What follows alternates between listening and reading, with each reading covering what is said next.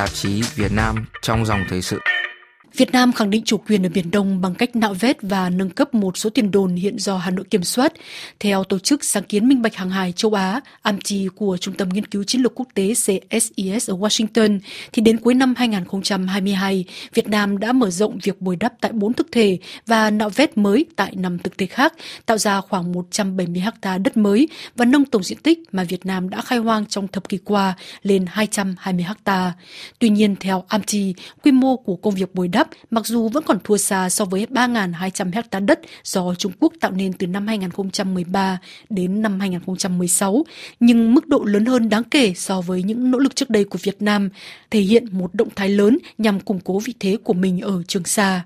Trong khi Trung Quốc bị chỉ trích gay gắt vì gia cố các thực thể do nước này chiếm đóng ở Biển Đông, thì hoạt động bồi đắp củng cố của Việt Nam ít bị chú ý hơn vì có quy mô nhỏ hơn. Tuy nhiên, liệu hoạt động được cho là bảo vệ chủ quyền này có phù hợp với Công ước Liên Hiệp Quốc về luật biển UNCLOS 1982 hay không? Việt Nam hiện kiểm soát những thực thể nào và làm thế nào để bảo vệ chủ quyền?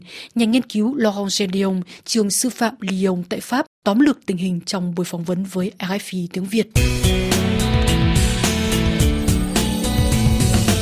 Thưa nhà nghiên cứu Laurent Gedeon, Việt Nam tuyên bố chủ quyền với toàn bộ hai quần đảo Hoàng Sa và Trường Sa.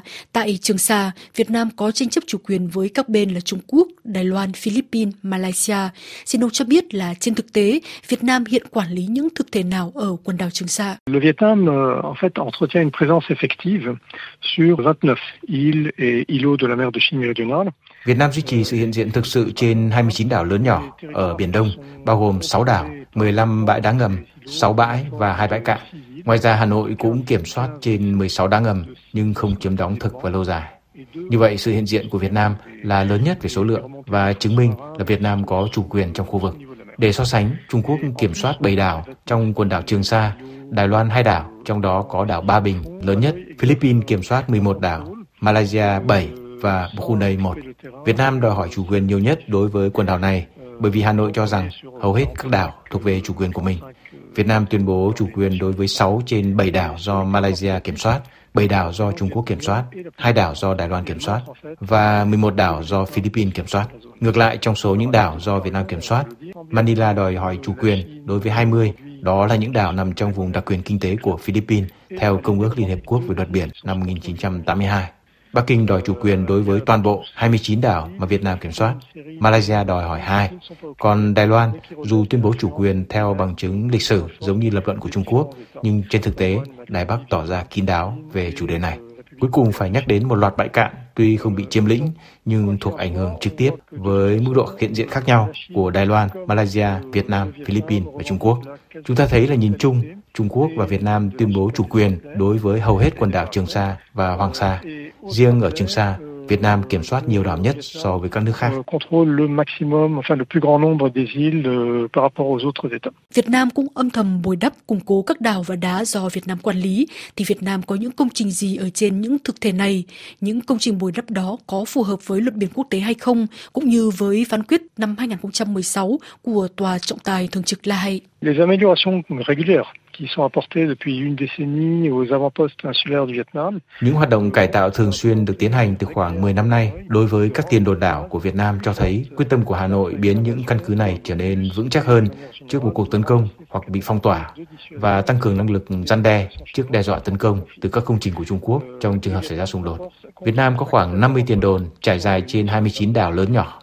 Những tiền đồn này lại được chia thành ba loại, đó là các đảo nhỏ đồn trú, các công trình bằng bê tông trên mỏm của các bãi cạn, các dàn biệt lập dựng trên các đá ngầm, còn được gọi là trạm dịch vụ khoa học kỹ thuật. Nhìn chung trên hầu hết các đảo do Việt Nam kiểm soát, người ta thấy các công trình hạ tầng như sau: hệ thống phòng không, hệ thống bảo vệ bờ biển, bong ke, sân bay trực thăng, hệ thống tên lửa tầm ngắn và tầm trung, trạm radar tiếp nhận và phân tích sóng điện tử, các tòa nhà hành chính, các hệ thống đường hầm. Những công trình này thường dẫn đến việc phải mở rộng diện tích của đảo hoặc đá ngầm bằng cách bồi đắp.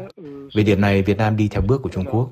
Nước cũng tiến hành bồi đắp các đảo nhỏ mà họ kiểm soát, cho dù Việt Nam tiến hành ở quy mô nhỏ hơn. Năm 2022, Việt Nam đã thúc đẩy và mở rộng các công trình bồi đắp và hiện có tổng diện tích khoảng 2,2 cây số vuông ở quần đảo Trường Sa.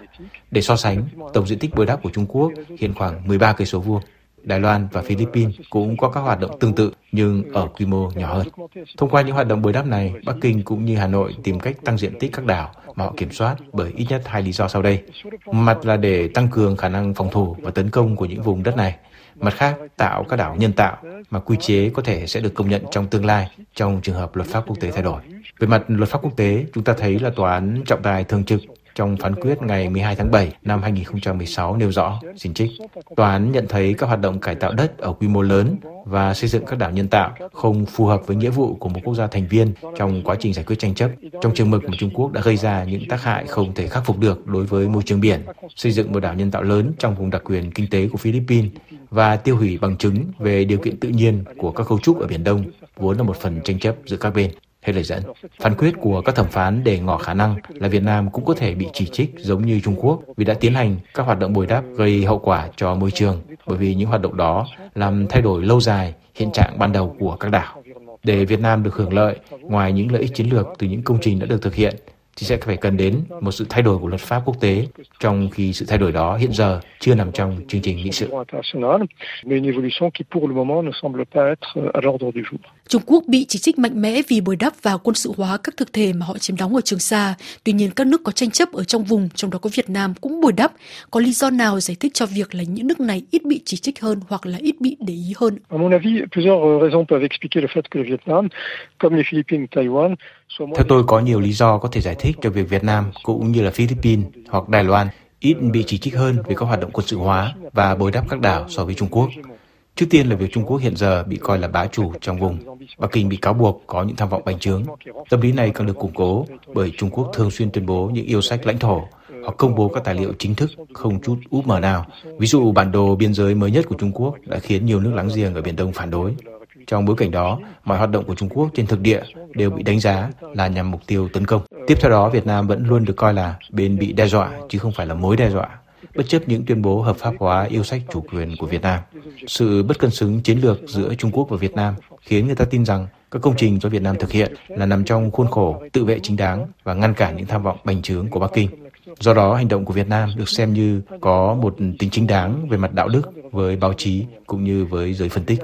Thiện chí của dư luận đối với Việt Nam được củng cố bởi thực tế Việt Nam là đối tượng được Hoa Kỳ chú ý về mặt địa chính trị, nhân tố gián tiếp nhưng đóng vai trò lớn trong cuộc xung đột này. Đối với Washington, Hà Nội là quân bài quan trọng trong cuộc cạnh tranh giữa Hoa Kỳ và Trung Quốc, mà bằng chứng mới nhất là chuyến thăm của Tổng thống Mỹ Joe Biden tới Việt Nam. Bối cảnh này cũng tạo những kết quả tích cực cho hình ảnh chung của Việt Nam ở nước ngoài. Dù những yếu tố này là không thể bàn cãi, nhưng vẫn có hai lưu ý theo tôi là quan trọng. Thứ nhất cần phải nhớ là những công trình này mang lại giá trị thực về mặt chiến lược cho các đảo và đá mà các nước kiểm soát. Vấn đề đặt ra là việc sử dụng chúng giả sử trong trường hợp sức mạnh của Trung Quốc suy giảm. Ví dụ sau một cuộc xung đột trong vùng mà Trung Quốc xử lý kém, liệu những công trình đó có thể phục vụ cho Việt Nam để áp đặt sự chia sẻ vùng ảnh hưởng đối với Philippines hay Malaysia hay không? Câu hỏi này cần được đặt ra. Lưu ý thứ hai là bằng cách thay đổi cấp độ phân tích và thoát khỏi cách tiếp cận thuần túy khu vực, chúng ta có thể hiểu các hành động của Trung Quốc ở Biển Đông như một phần của cơ chế rộng hơn, đó là chống lại ảnh hưởng của Mỹ. Cách lập luận này khiến chúng ta coi những hành động này, ví dụ như bồi đắp, như là những yếu tố của một chiến lược rộng hơn để bảo vệ Biển Đông. Nhìn từ quan điểm Trung Quốc, việc đó được coi là xây dựng một hệ thống phòng thủ. Lập luận này không chỉ làm thay đổi bản chất của việc Trung Quốc xây dựng các cơ sở hạ tầng làm biến đổi nguyên trạng ở Biển Đông, mà nếu một ngày nào đó các quốc gia tranh chấp trong vùng muốn tiến hành đàm phán với Trung Quốc thì cũng cần phải tính đến yếu tố này.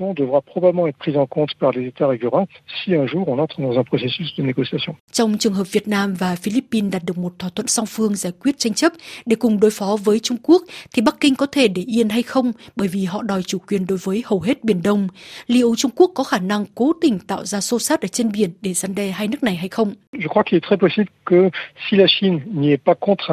Elle refusera d'entrer dans une solution proposée conjointement par le Vietnam et les Philippines. Tôi nghĩ là rất có thể, dù không phản đối, nhưng Trung Quốc sẽ từ chối tham gia vào một giải pháp chung mà Việt Nam và Philippines đề xuất. Chúng ta thấy là Bắc Kinh thường xuyên ưu tiên các cuộc đàm phán song phương thay vì các đàm phán đa phương, như trường hợp bế tắc của các đàm phán về Bộ Quy tắc ứng xử ở Biển Đông, COC, từ năm 2002.